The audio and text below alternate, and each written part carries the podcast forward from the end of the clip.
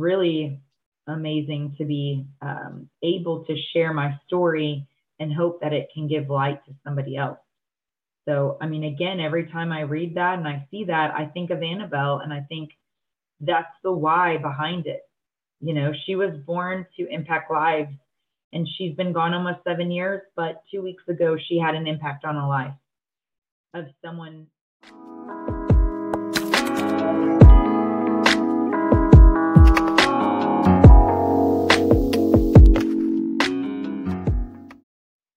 It always seems impossible until it is done. And this is by Nelson Mandela. Welcome to another inspiring episode of Podcast with Sheila. With me today is Dallas wife and mother who built her career in sports and high school admissions, but found her greatest victory in loss, Trisha Rose. Trisha carried to full term a child she was warned by medical experts will die at birth or before. She'll be sharing with us a journey to meeting and loving her daughter, Annabelle Rose.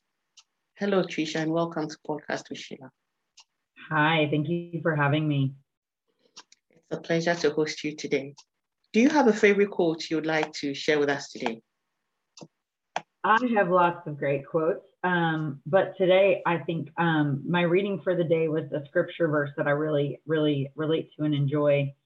And um, it's in Proverbs 3 5, it says, Trust in the Lord with all of your heart and lean not on your own understanding. In all of your ways, submit to him, and he will make your path straight. And I feel like for me, I I sometimes it's not that I don't trust in the Lord, but I sometimes doubt that um, things are going to be okay or that things will work out, and I get a little anxious or stressed. And so I think that's a nice reminder today. This is a very powerful one. You know, the thing you said about trusting a lot sometimes it's not that you don't trust, because as human beings as we are, I think I found myself at that point on many occasions. And sometimes, well, I, I pray a lot. So I can say that I think I have, I know that I have a good relationship with the Holy Spirit. So most of the things that happen to my life, in my life, I can say 90% of them, I get revelations about them before they happen. And sometimes when I see the revelations, I see them through dreams. Most of the time, I used to see them through dreams. Recently, I think I hear it spoken into my spirit. And at first, I couldn't pick the one with the spirit. For the one with the dreams, I'm very smart with it because I started dreaming long ago as I was a child. So I'm used to it. And I know those ones that when I dream, I know they're actually going to happen. But the ones that is spoken into my spirit, I'm beginning to grow into that. So sometimes it's difficult for me to pick up, is that what he's telling me and all that and all that. And sometimes I doubt. I say that if he's telling me this, why do I still have to live through it? You get it? Like I remember one of my revelations, I felt I was going to be very sick, very, very sick to the point of death. And it actually happened. So then I ask myself, so why did he show it to me? Because he's a God of all things and he can do everything. So why would he show it to me and still have to let me go through it? Why didn't he take the sickness away, but allow me to go through it to the point of death? And it's only after you've gone through, for me, like my experience, it's only after you've gone through it that you get to understand and appreciate the reason why you had to go through it. I, I can relate to that on so many different levels because I too, I actually wrote about that in my book that I had a really powerful dream um, that gave me some insight as to, you know, what would happen with my daughter, who I was pregnant with, who I was told would die. And um, and I agree with you. I don't necessarily think that I've known things in advance, but I have had dreams like that where I feel like God is telling me something. And and I also understand what you're saying about the Holy Spirit. I think that sometimes you just know that a certain path is the right path or a decision is the right decision. And you just know in your heart where that's coming from and you have no other explanation for it. Yeah. Well, let, before we go into this deeper, let's start from the top with your story. So, what's the story for today about your daughter? Tell us everything that happened, how it happened, and how the journey has been so far. So I had a three year old little boy in 2014, and life was great. Um, it was kind of nice just having one child. And he came home from daycare one day asking for a lady baby, which in his translation was a baby girl. And I think he was starting to get old enough to observe that his friends were starting to get siblings. And one of his really good friends named TJ got a cute little baby girl, and he realized that he wanted one too. Um, so that started the conversation with my husband and I to have another child, and we were pregnant a few months later. At the 12 week visit, everything was tracking well and it looked great. And our doctor just casually mentioned that we could do a blood test to find out the gender of our child. And so we decided to do that. And without thinking much of it, we went on with our lives. And about a week and a half later, we received a call from our doctor to tell us that our baby was a girl and we were getting our lady baby, but also that she had trisomy 18, which in most medical literature is defined as incompatible with life. And um, it turns out that she had a two chamber heart instead of four chambers in her heart. And um, much like other um, children with dis- disabilities, um, she would be disabled physically. And um, they did not think that we would even make it full term to the pregnancy. They predicted that she would die prior to me going full term. And actually, a specialist that we saw recommended an abortion, and our heads were just swimming at that point. Um, we were extremely overwhelmed. All of this happened within a 24 hour period of us finding out and confirming the diagnosis. And so my husband and I just stayed home for a few days and cried and prayed and just didn't know what was really going to happen with our daughter. And we made the decision to continue with the pregnancy because we wanted God to write her story and not us. And in the midst of all of that, I was actually a high school volleyball coach, and volleyball season was about to start about a week later. And so we made the decision to just send out a big email communication with family and friends and coworkers and the volleyball team to let them know what was going on with our pregnancy just to have their prayers and support, and also so I didn't have to tell the story a thousand times a day. And uh, in the next few months, we had this overwhelming support system and community. Our my volleyball team won a state championship in honor of my daughter, which was really humbling. And then she was actually born alive on December 29th, 2014, to the surprise of all the doctors and nurses because they didn't anticipate that that would happen. So Annabelle lived six days. Every breath was a miracle because they really did not think it was possible for her to live more than a few minutes or hours because of her heart condition. And we just loved her to the best of our ability and provided what comfort that we could. Um, I never felt like she was in any pain. She was super pleasant and happy. And she basically lived on my chest for about 150 hours of her life. And um, she was introduced to my husband and my um, three year old and to all of our family and friends. And we believe that her life had tremendous value, even though she only lived six days. And that was God's purpose for her life. And, you know, as I've reflected on those um, days now, seven years later, I still believe that God's purpose for her was that short time on earth to teach the principle that every life really matters. And so it's been a tremendous blessing on our family despite the pain that we had to go through for it. Now you talk about pain. And I think before we started recording, I told you that your story, your story is quite relatable. And you talk about pain. Share with us how you had dealt with this pain on this journey. Well, I think that um, pain is something that you know you're not supposed to deal with all the time. And there's an actual jesus calling you know the book jesus calling. There's a devotional that talks about how god purposely divided days and nights so that we have time to rest and refresh our bodies for the next day. And i think that what i attempted to do was to create distractions for myself to be in pain less and sometimes that has advantages and sometimes it has disadvantages. I think that I probably, um, maybe I created too many distractions and I was coaching, I was working, I was keeping myself super busy so that the time that I had to cry or reflect or think about the community can really help ease the burden and ease the pain so that you don't feel like you're going through it alone. And for us, that really helped it really helped to have family and friends and church um, and coworkers to be there for us. And, um, you know, I was interviewed by a newspaper locally, and they quoted me as saying, I believe that there's purpose in my pain. And it also helped to ease the pain to believe that God had a bigger purpose for Annabelle. Yeah. And whether that meant bringing others closer to Him um, and me being a resource for others going through similar situations, whatever that purpose is, I believe that it is there to help ease my pain to know that I can be a help to others. So it was painful, but I do think that, um, you know, with community and with prayer and people around you, you can help ease that burden so you don't feel alone. Earlier on, I said I lost a child. And I think I had revelation that I was going to lose a child. I think I had this revelation at week 30, if I'm right. And at that time, I was in bed. I just woke up of bed and I told my husband, I just had a revelation that we had lost the baby. And he said, No, you're not going to lose the baby because this baby was a perfect baby.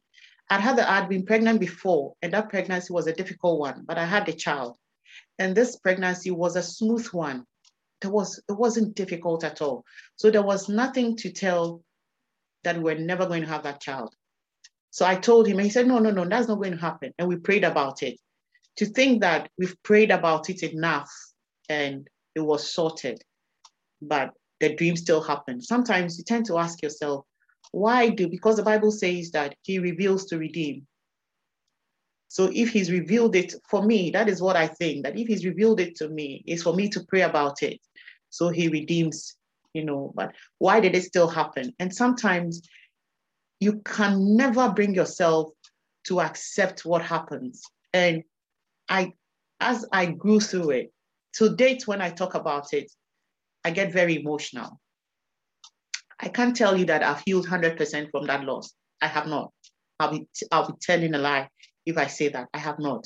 But I see that I deal with it better as I grow than it was earlier. Because earlier, I would not be able to talk about it without you seeing tears and tears running down my face.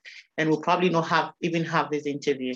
But I'm able to talk about it today uh, with dried eyes, even though there are few emotions in my throat. No, I, I know it's there, but I, I can control it.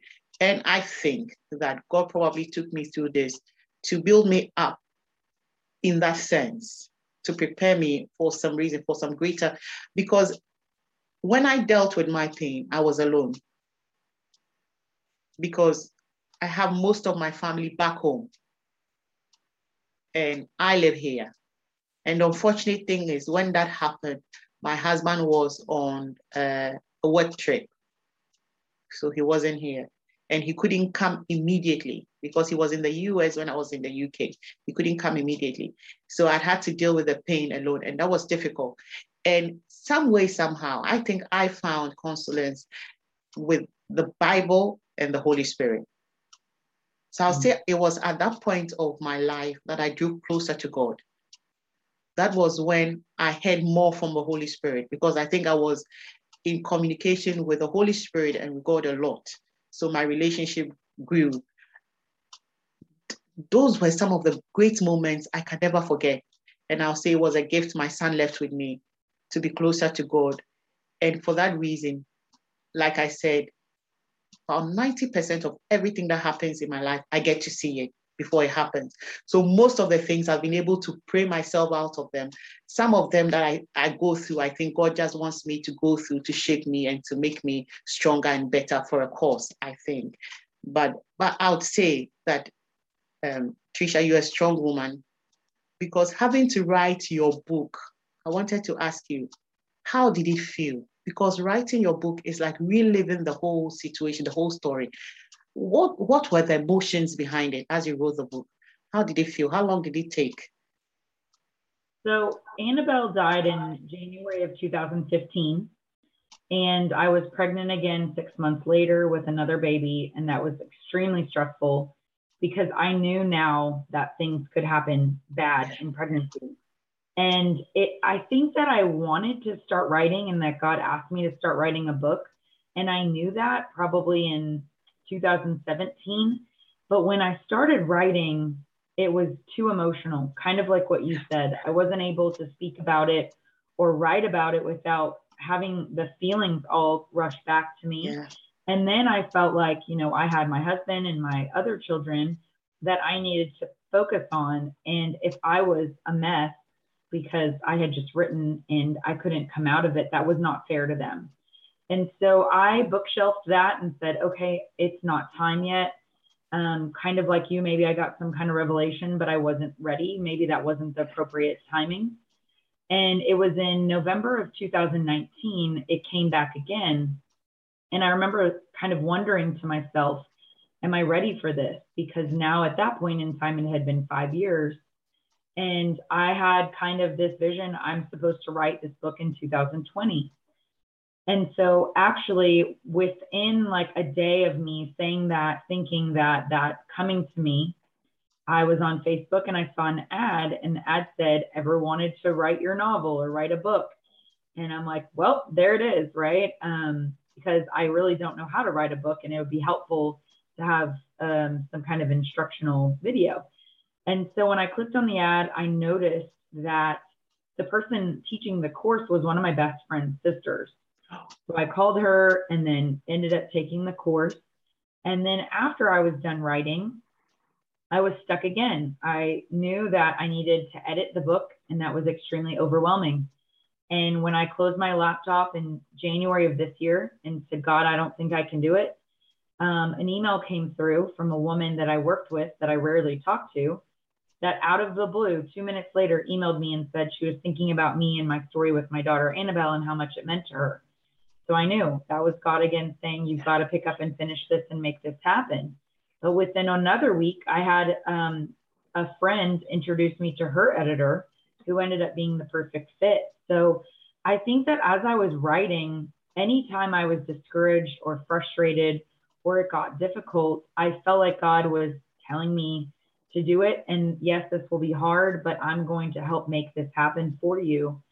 And I do remember that when I was writing five years later after her passing versus two or three years later, um, it was easier for me to write and be totally in the writing, but also disconnect and go back to my family and my job and not be as affected as I was years earlier. And now I feel like when I discuss the story and talk about her, you know, it's even easier than it was two years ago. One of my biggest fears when I put this in writing was that someone would read it, that yeah. it would be out in the world. And now everybody knows how vulnerable I was, um, that I was angry at God sometimes, that I um, kind of lost myself and my faith wandered. And it's really hard to admit that and admit the real things going on in your heart and in your brain. Because I know on the outside, I think I presented myself pretty put together. And I presented myself that I was doing okay and that everything was fine. When realistically at night, I was in tears. In the morning, driving to work, I was in tears. And it was really hard to be that honest and vulnerable and then the other hard thing was that about two years ago, both my husband and I had a bit of a relapse in our emotions and our grief. And I'm not sure why it happened, but it did. And it was really hard to admit to people that I was struggling with the loss of my daughter when that had happened five years earlier. You feel like people might judge you and say, you should yeah. be over it. Yeah. Why are you still upset?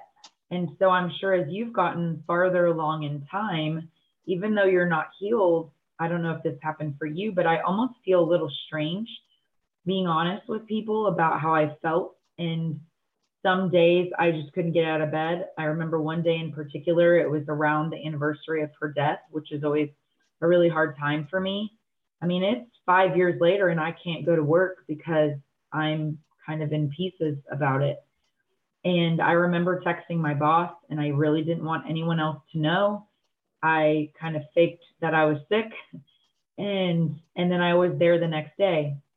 And so I don't know why I did that and I don't know why others do that, but I hope that now that I'm able to share that story and be more, you know, vulnerable, it can connect with someone else and they can realize it's okay to have grief years after a loss and it's okay to have bad days and to admit maybe that you're in a bad place and seek counseling or medication or whatever it is that you need to get through that time. You know that sometimes when you're going through a loss, people deal with loss of different kind of loss, job loss and all that, but the loss of a child, that's a big thing. And sometimes you're offered counseling and all of that. And for me, I said I didn't need it. Me too. Yeah. I told I told them I didn't need it. They insisted and I told them I didn't need it because at that time I thought I could deal with it easily. But as I came home and you know the many places that I had been when in the morning I'll wake up and see myself and the things you had in preparation for the baby. When you see all of that, then it hits you once again and all of that it's a difficult journey. And I think that the best for me, I think that the best way to heal is to give yourself time. Because sometimes, yeah, when you force yourself to heal quickly, I think that you it's like a bounce back. I don't know, because you you try to heal quickly and then you never really get to heal because it's a process and it may take years. For me, it's taking years to even be able to talk about. I think recently, this year, I had an interview and somebody had asked me about it, and I broke up in tears. Not too long ago, about three months ago, four months ago, you know, I broke up in tears. I used to celebrate like you every year on the 7th of July, I will celebrate him. Mm. And this part of the world, when he died, it gave me things to remember him. So I still have all of those. So when I see them, the memory still comes back. I think recently I was speaking to somebody in my group, and the lady also had lost a child, and she said she comes from Zimbabwe, and she was saying back home in Africa, when you grieve, like you're saying, like when you grieve too much, people think it's a bit strange, and even they don't see it, the baby as a baby, they call it it. You should be over it by now they call it because they don't expect you to put so much value on it and then grieve, grieve, grieve, grieve. So it makes it strange when you do that. So you can't do it openly. And I think when you can't do it openly and freely as you want to grieve, it also makes it longer for you to heal. People around you should be able to allow you, understand you, allow you to grieve. I remember at the time my husband said, It's enough. You know, you've done it, you've done it enough. And you should know that you are not the only one who lost a child.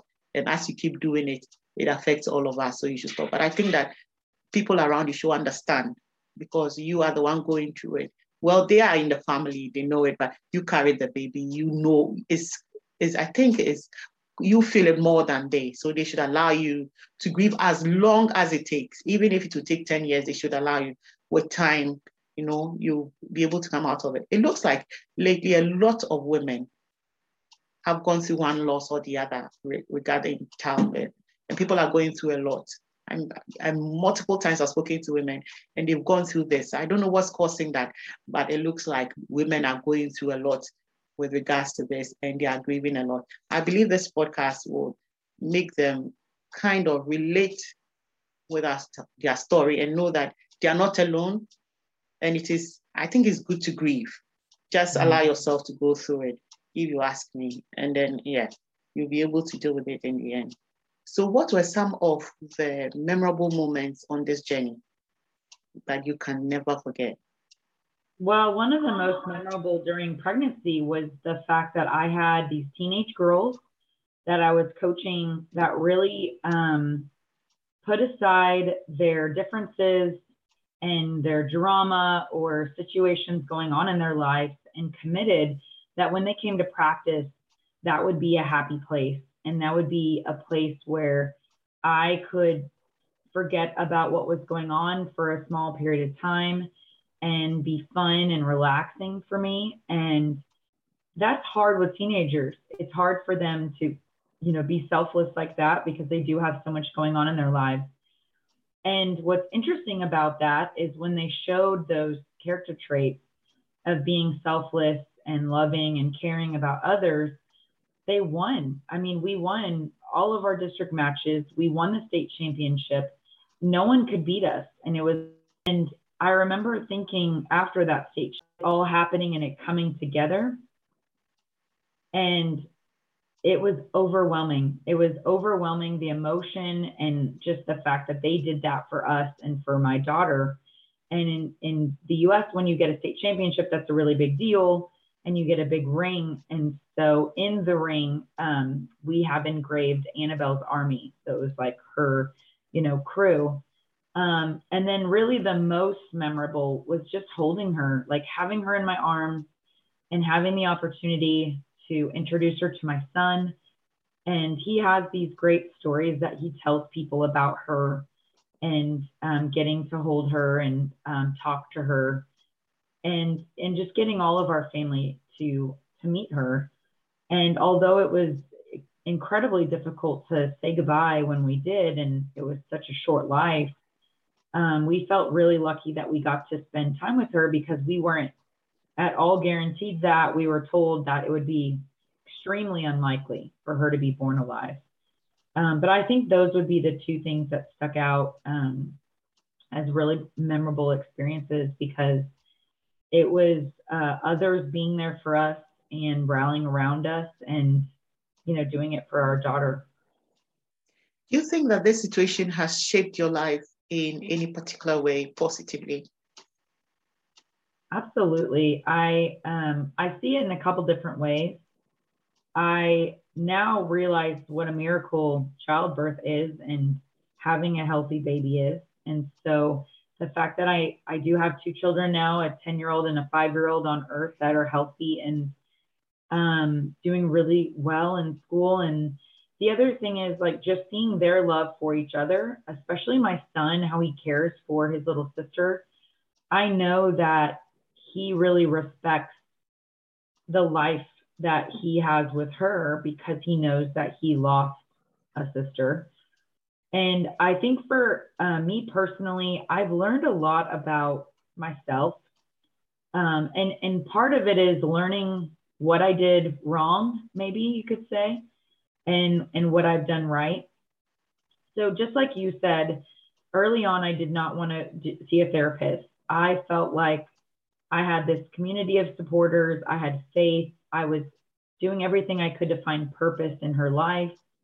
And when I kind of had this relapse at five years um, after her her death, which was two years ago, something was just different about it. Um, I needed I needed to see a therapist because there was too many things I didn't understand and that I was struggling with. And I will say I ended up at a therapist through a friend's church, and she specialized in therapy with uh, grieving a child. And some of the things that she walked me through and some of the things she explained, I had never even thought of it in the way that she explained it. And it was extremely helpful for me personally. And my husband also saw a therapist for a while. And I think that was just a little bit of like a jump start that I needed in that moment because I was really kind of finding myself in a dark place with anxiety and having some panic attacks. There was just an emotional response to the grief that I had not experienced before. And then, exactly like you said, like in Africa, I just felt like it was not something I could discuss with a lot of people because I felt like I would be judged that I should be over it. Yeah. And I I always had who I was at work and who I was as a coach. And I'm not the kind of person that wants to get my personal life like too involved in my work life. And I felt like if I wasn't having a good day, the answer was stay at home because other people don't need to see that or hide it until later, you know? And and I don't, I know that wasn't necessarily the right response. I think that a lot of people that know me well were a little bit surprised by some of what I wrote in the book because they just didn't know how much more was going on behind the scenes and in my emotional life. And it, it was kind of a mess sometimes, to be honest with you. And it has been like that occasionally, you know, over the last seven years but I finally felt like as I was being vulnerable and putting it in writing, I got a lot of encouragement from my editor when I really wanted to take something out. Because when she was reading out loud, I was like, no, I can't be that honest. I can't do it. Um, she gently encouraged me to keep certain things in and not remove them because she said that's what people need to hear. You don't need to take out those parts of the book. So it's been a process. And I think that writing was extremely therapeutic and helpful for me. And it kind of made me reflect even more on what I went through and some of the experiences I've had over the last couple years and maybe why I had a certain response to those things. And so I think I've I've learned a lot and I've changed a lot as a person. Does it feel, I don't know if I'm going to put it right, writing a book, does it take a lot of burden off your chest? Because it's like now you're taking the story out of within you and it's in a book now. So the burden is lighter inside of you. I don't know if it makes sense, but as you were talking, that was what I picked up. That because it makes sense when you are able to tell your whole story in a book and to you, you feel, okay, this is where I'm keeping it now and it's safer here. So at least I can breathe a little bit. I don't know if that makes sense. Is that a feeling? Yeah, no, that is that is a feeling because it makes you feel less alone and less isolated if you let more people in. And there was very few people that I let in that I was completely honest with with my emotions and what I was going through during the pregnancy, after the loss, and then kind of the aftermath in the last few years. And when I started allowing myself to write about those things and be honest, and then especially like you said, when it got out in the world and now a complete stranger can pick it up and read it, I'm finding myself able to talk more honestly about those things. I've also found myself more able to talk to more closer friends about emotions and like things that I'm going through. And I haven't opened up my circle, you know, a, tremendous amount. Um, but I have some really, really good friends that have walked me through some really, really difficult times just in the last year. I mean, the, the last year with the pandemic and some things that were going on with my job, they were almost as hard or harder than it was going through a child loss because it was a different kind of loss and a different um, kind of grief. And I definitely feel like I opened up myself more to some closer friends than I did when I was pregnant with Annabelle. Um, my husband knew how I was feeling and and how things were going internally and was extremely concerned and worried about me. Um, but I think that I put on more of a front and a facade because I felt like that's what I needed to do to make it feel better and um, and you know again i've learned more in the last year about um, myself and what i stand for and who i am and what makes me happy. I think that's really important also is that when you're in a bad place you have to seek out and find what makes you happy. And for me it is friendship and social interaction particularly with other women. So I have to make time to talk with my friends or to get dinner with them or something like that, lunch with them, so that I can feel like that that space filled, you know, that I have for social interaction. Yeah. It's also working out, and um, since I'm now independent, working on my own, and used to be in an office with people, I've found tennis to be kind of like one of my lifelines because it's social interaction and it's fun and it's working out.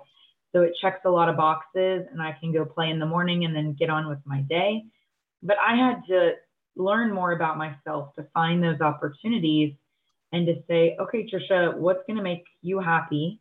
And how can you avoid the things that are stressful and that cause anxiety? And um, when you're raising kids and working and trying to make a living, and when your life is really busy, you have to figure out and make time for the things that um, make you happy. And if you don't, it's just going to be worse. And that's never good for anybody. How many pages has this book got? Your book? It's uh, 154 pages. And um, you know, honestly, I when I when I started with my editor, it was 65,000 words, and we carved it down to 40,000 words. And you know, I think in this day and age, especially with women, we there's so much going on. And I personally don't have a lot of time to read long books. Mm. And so when we carved it down and made it short enough, most people tell me they read it in like one or two sittings yeah. because number one, they're they love it and they it's engaging. But also one thing that was really wise of my editor, she said, you don't have to tell people how you felt. They will feel it. So sometimes less is more. Oh, and so I think I spent a lot of time in those extra 25,000 words, you know, being too verbose or, or saying so much about how things made me feel when you want to allow your reader to feel for themselves and you can understand things without saying words, right? I mean, you can understand what it would be like if someone tells you to abort your pregnancy or if you find out your baby is likely going to die um, you can imagine there's a lot of emotion wrapped up in that. So um, I like the fact that it's not too long because I really believe that it's something that over a weekend or when you do have time, it's a quick read. But I think the impact and the idea. So, you know, the book title is When Wishes Change. And I felt very called to write something that was more than just my story, you know, my story is everybody's story. We've all been in a place yeah. where we had a wish yeah. or a dream for something. And this is exactly how we saw it going, how we knew it was going to turn out or how we wanted it to turn out. And then for whatever reason, you know, God flips it on its head and it goes exactly the opposite way you thought it would, whether that's a career change or who you are going to marry or how it worked out with you know your children or decisions that your children make um, and things that happen and um, you know i think with the pandemic and everything that's changed in the last few years it's even more relevant mm-hmm. to hear that there can be hope in the light of tragedy exactly. and that giant opportunity can come out of bad things in our lives and it's and it's all about how you respond to that and you know, I've grieved and I've had kind of relapses in my grief with my daughter. Um, the same thing happened when I left my job a few months ago. It's a grieving process, and there's anger and bitterness, and there's and look up and brush yourself off, and and be open to the new opportunities that God may be presenting in front of you yeah. when yeah. something changes, because you may miss that. Yeah. And um, I think that's the bigger message of the story is that God is good all the time and that there can be good things that come out of bad things in our lives. Is that what explains the phrase you said there's victory in loss? Yeah, I mean, I found that even though I lost a daughter, I grew in my faith. I think I have helped others, you know, with their faith journey as well as their lost journey. And I have another child now who is, you know, the typical rainbow baby was just full of life. And I've watched my son grow in his faith and his understanding of eternity. And so I, I have to find those victories. And I can't see this as a as chalked up as a loss in my life because God put purpose into it and uh, it's my job to see it and to find it. You know, you still have to go through a, a personal transformational journey mm-hmm. When you're trying to go through a tragedy and find out why it happened. Um, but God gives you those opportunities. You just have to be open to seeing it and open to looking around you to find the good.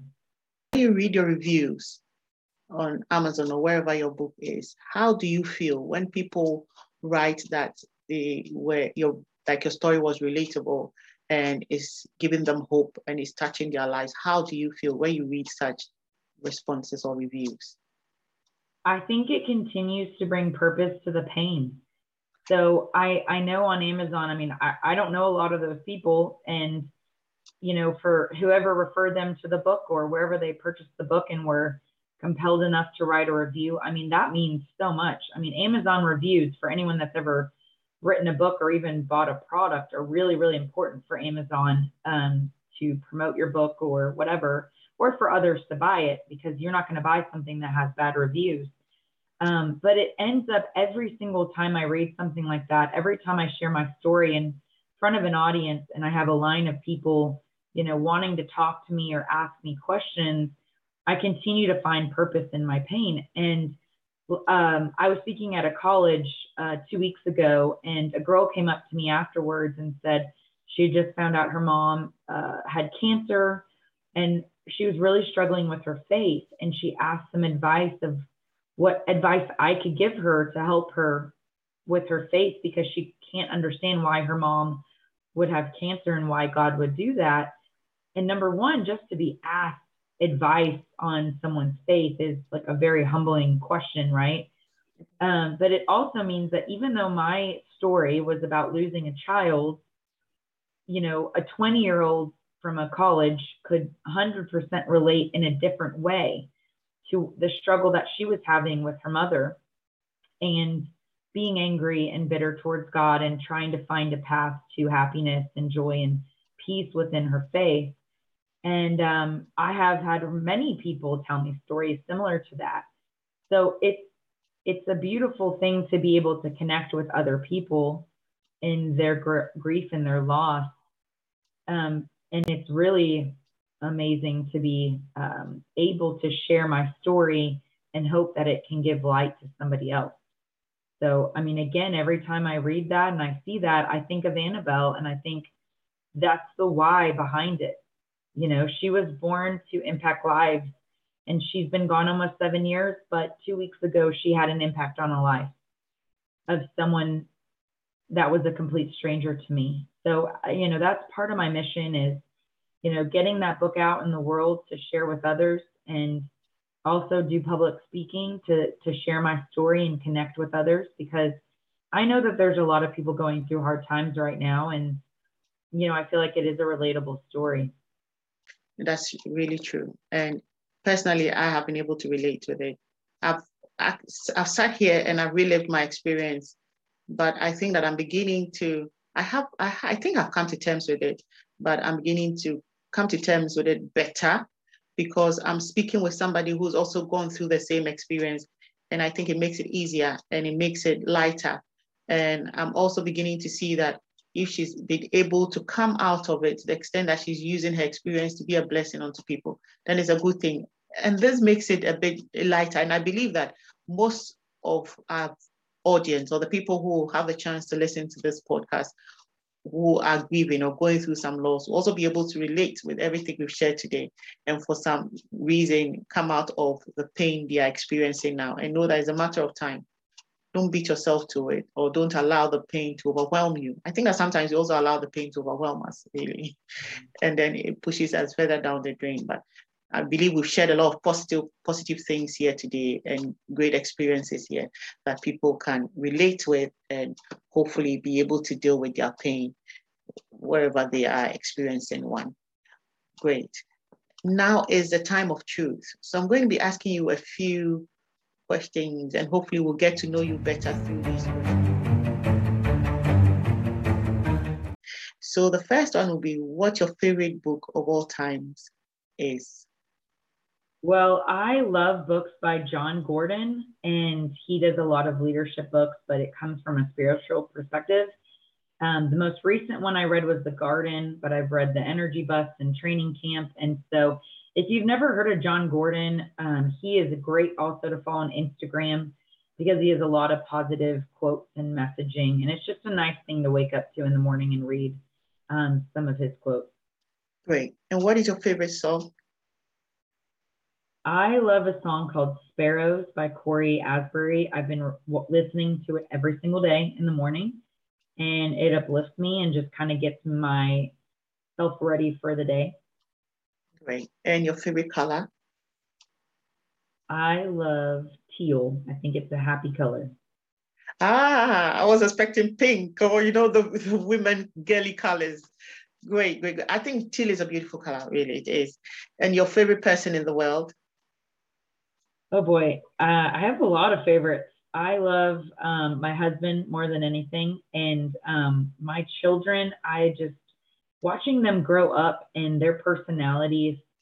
I mean, sometimes it's nice to just spend time individually with them to really dive into what's going on in their little brains, and they just grow so fast. So, I mean, I love my little family here on earth, and we have a great time together.